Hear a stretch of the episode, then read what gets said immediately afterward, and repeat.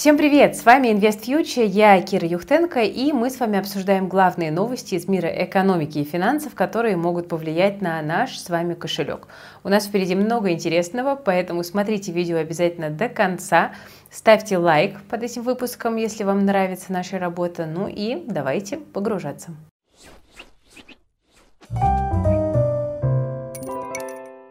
Начнем выпуск с такой немножко не самой позитивной новости, но что поделать, такая жизнь.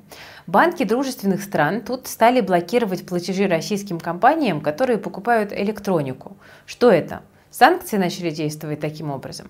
Но давайте посмотрим на масштаб проблемы и на зависимость России от импорта в целом. Проблемы начались э, с некоторыми банками Армении, Казахстана и Гонконга. Об этом говорят источники коммерсанта. При этом блокируют поставки серверов, микросхем, процессоров, телеком-оборудования и другой электроники, которая очень важна. Причем проблемы возникают уже давно. Об этом также сообщает источник. Банки усиленно проверяют поставки по конкретным товарным кодам, так что проблемы могут возникнуть там хоть с принтерами, но пока это происходит выборочно и непредсказуемо. Вот пока ситуация выглядит таким образом. Но вообще, в принципе, это достаточно логично, потому что электроника попадает под санкции и может считаться товарами двойного назначения, которые используют как э, в бытовой технике, так и, допустим, в военной технике. К тому же сейчас западные страны как раз ужесточают контроль за вот теми самыми как бы дырочками в существующих санкциях. И на уровне государства это, похоже, действительно работает. Премьер-министр Армении Никол Пашинян говорил, что угроза западных санкций – это красная линия в отношениях с Россией. Ну а в Казахстане отмечали, что готовы торговать с Россией, но не хотят быть площадкой для обхода санкций. То есть тоже позиция достаточно категорично сформулирована. Ну, по крайней мере, возможно, на западного потребителя, но тем не менее. Источники коммерсанта говорят также, что гонконгские партнеры связывают эту ситуацию с санкционным давлением. И пока что сложно сказать, где конкретно спряталась проблема. В товарах, покупателях, банках, странах. В ЦБ пояснили, что комплайенс зарубежных банков в разные периоды э, может характеризоваться разной жесткостью. Но так или иначе мы видим, что проблема явно есть, и скорее всего она будет лишь ужесточаться. К тому же на уровне отдельных компаний залатать санкционные лазейки гораздо сложнее, чем сделать это на уровне государств и властей. Терять прибыль никто не хочет, и в тень мелким компаниям уйти легче. Поэтому бизнес ищет какие-то решения. Ну, например, пытаются ввести электронику под другими товарными кодами, но тут эксперты не уточняют, как, как именно это все происходит. Еще э, можно, например, возить технику целиком в сборке, говорят эксперты. В том числе ради отдельных запчастей это делается. Вот полгода назад европейские политики переживали, что Россия резко нарастила импорт стиральных машин и достает из них чипы для того, чтобы использовать использовать, э, как они утверждают, в военной промышленности. Помимо этого, компании ищут другие способы оплаты. Какие, источник не уточняет. Но в любом случае не все банки из той же Армении там, или Гонконга блокируют оплату. Ну и еще способ обойти ограничения – это новые маршруты поставок. Ну вот, например, из-за ограничений Казахстана импортерам пришлось в последнее время менять страны ввоза на Китай, Киргизию и, э, допустим, Арабские Эмираты. Но, правда, санкции действительно, кажется, работают. Как минимум поставки становятся сложнее, дольше и дороже. Электроника, которая раньше, допустим, шла через Казахстан, стоит больше, чем на 10% дороже при логистике через Китай, Киргизию и ОАЭ. То есть это дополнительная нагрузка. Ну а самый негативный сценарий, если совсем не получится перенаправить платежи или логистику, вот тогда будет самый негативный сценарий. И в таком случае может возникнуть дефицит электроники. В России это может произойти уже через полгода-год, говорят эксперты. Кого может затронуть там, дефицит либо подорожание импорта? Сильно зависит от импортного оборудования. У нас 65% промышленных предприятий, э, это данные опроса Центра конъюнктурных исследований НИУ Высшей школы экономики, которое было проведено в конце 2022 года. Наибольшая зависимость в добыче угля, полиграфии и текстильном производстве. И только 10% компаний готовы в ближайший год, там, 3 года полностью отказаться от импорта в своем производстве. Ну а опрос ЦБ в январе показал, что больше всего э, иностранного оборудования используют в металлургии, легкой промышленности, э, производстве изделий из резины и пластмассы. Это тоже уязвимые направления. И это при том, что в целом использование импорта в российской промышленности меньше 40%. Это данные ВШЭ, ВЭБа и РСПП. Так что на самом деле зависимость-то не такая уж и громадная. Но в любом случае, если даже дружественные страны перестанут возить в Россию санкционную технику, то будет тяжело. Полностью импортозамещаться невыгодно и не логично. Это отмечают многие эксперты. Ну и тот же Китай не заместит России все возможные виды техники и электроники. Так что будем надеяться, что все-таки коммерсанты будут до последнего искать какие-то лазейки для поставок и оплаты параллельного импорта. Ну, по крайней мере, для российской экономики и для кошелька потребителя, наверное, это было бы в текущей ситуации лучшим решением. Перейдем к другой занимательной статистике. В мае 23-го российские банки установили рекорд выдачи кредитов 1,4 триллиона рублей. Об этом сообщают в издании «Франк РГ». Самый большой прирост заметен в сферах нецелевых кредитов и автокредитов. За первые пять месяцев 2023 года количество выданных кредитов выросло на 49% по сравнению с аналогичным периодом прошлого года. Вообще, как правило, люди берут больше кредитов, когда экономика растет и когда у них все хорошо. Но если все плохо, то банки становятся осторожными, да, боятся, что их э, не вернут. Ну, кстати, рост российского фондового рынка также указывает на некую уверенность в экономике. В истории фондовый рынок э, довольно часто выступает в роли такого своеобразного индикатора да, экономического э, настроения, экономических каких-то ожиданий. Но давайте вернемся к нашим должникам все-таки. Объем выданных ипотечных кредитов в мае 2023 года на 36% больше, чем чем в мае 21. 22 мы не брали из-за того, что многие данные были скрыты, и мы просто не можем ими располагать. И, естественно, такая динамика выдачи кредитов заставит Центральный банк что сделать? Задуматься о повышении процентной ставки. Чем больше объем кредитования, тем больше, соответственно, денег в экономике, а это может привести к увеличению инфляции и стать довольно большой проблемой. Поэтому вот этот кредитный праздник может быть недолгим. Кстати, решение Банка России России по этому вопросу ожидается уже в пятницу. Посмотрим, что решат поставки, какие дадут ориентиры на будущее. А я буду представлять нашу команду на пресс-конференции Центрального банка и задавать вопросы Эльвире Сахибзадовне. Но, правда, не, не про кредитование я буду спрашивать, я буду спрашивать про а, интересы розничных инвесторов. А теперь давайте мы с вами поговорим про мой самый любимый банк. Это банк ВТБ, которому в последние годы было непросто, но кажется сейчас ситуация как будто бы стабилизируется, потому что банк взял да и опубликовал свои финансовые результаты за первый квартал 2023 года и инвесторов порадует. Э, порадовал, вернее, прошу прощения. Акции реагируют на отчет ростом почти на 3% за день. Первое, что привлекает внимание, это рост объема кредитного портфеля у ВТБ. Он достиг отметки в 18,5 триллиона рублей. Это говорит о росте на 6,3% с начала года.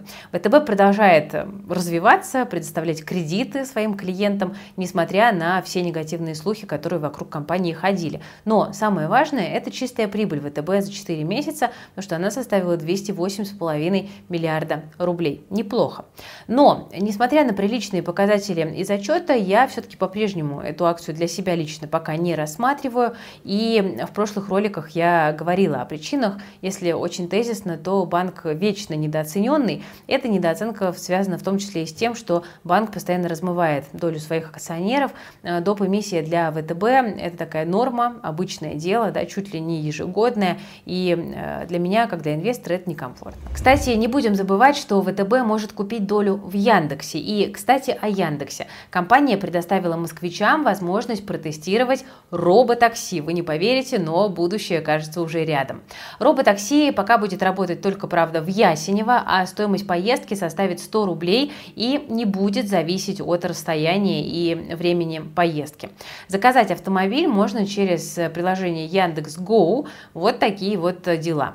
Первыми поездками в роботакси э, будут заниматься пользователи, которые предварительно подали заявку на сайте проекта. Позднее доступ к услуге обещают дать и остальным жителям Ясенева. В приложении Яндекс.Го появится специальная кнопка для того, чтобы заказать вот это самое робо-такси. Это, конечно, ну, прогресс, который сложно осознать. Но в соответствии с действующими законами водитель-испытатель все еще будет присутствовать на водительском месте, чтобы обеспечивать ну, безопасность поездки, потому что понятно, что не все еще протестировано. Это предстоит сделать нам с вами и жителям Ясенева.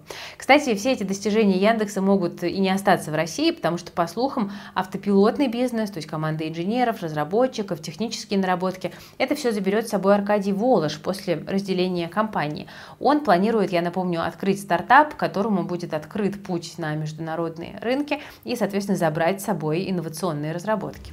Ну, пока москвичи-ясеневцы готовятся тестировать роботакси, китайские жители обалдевают от аномальной жары. Жара оказывает серьезное воздействие на весь регион и на экономику как самого Китая, так, например, кстати, и России.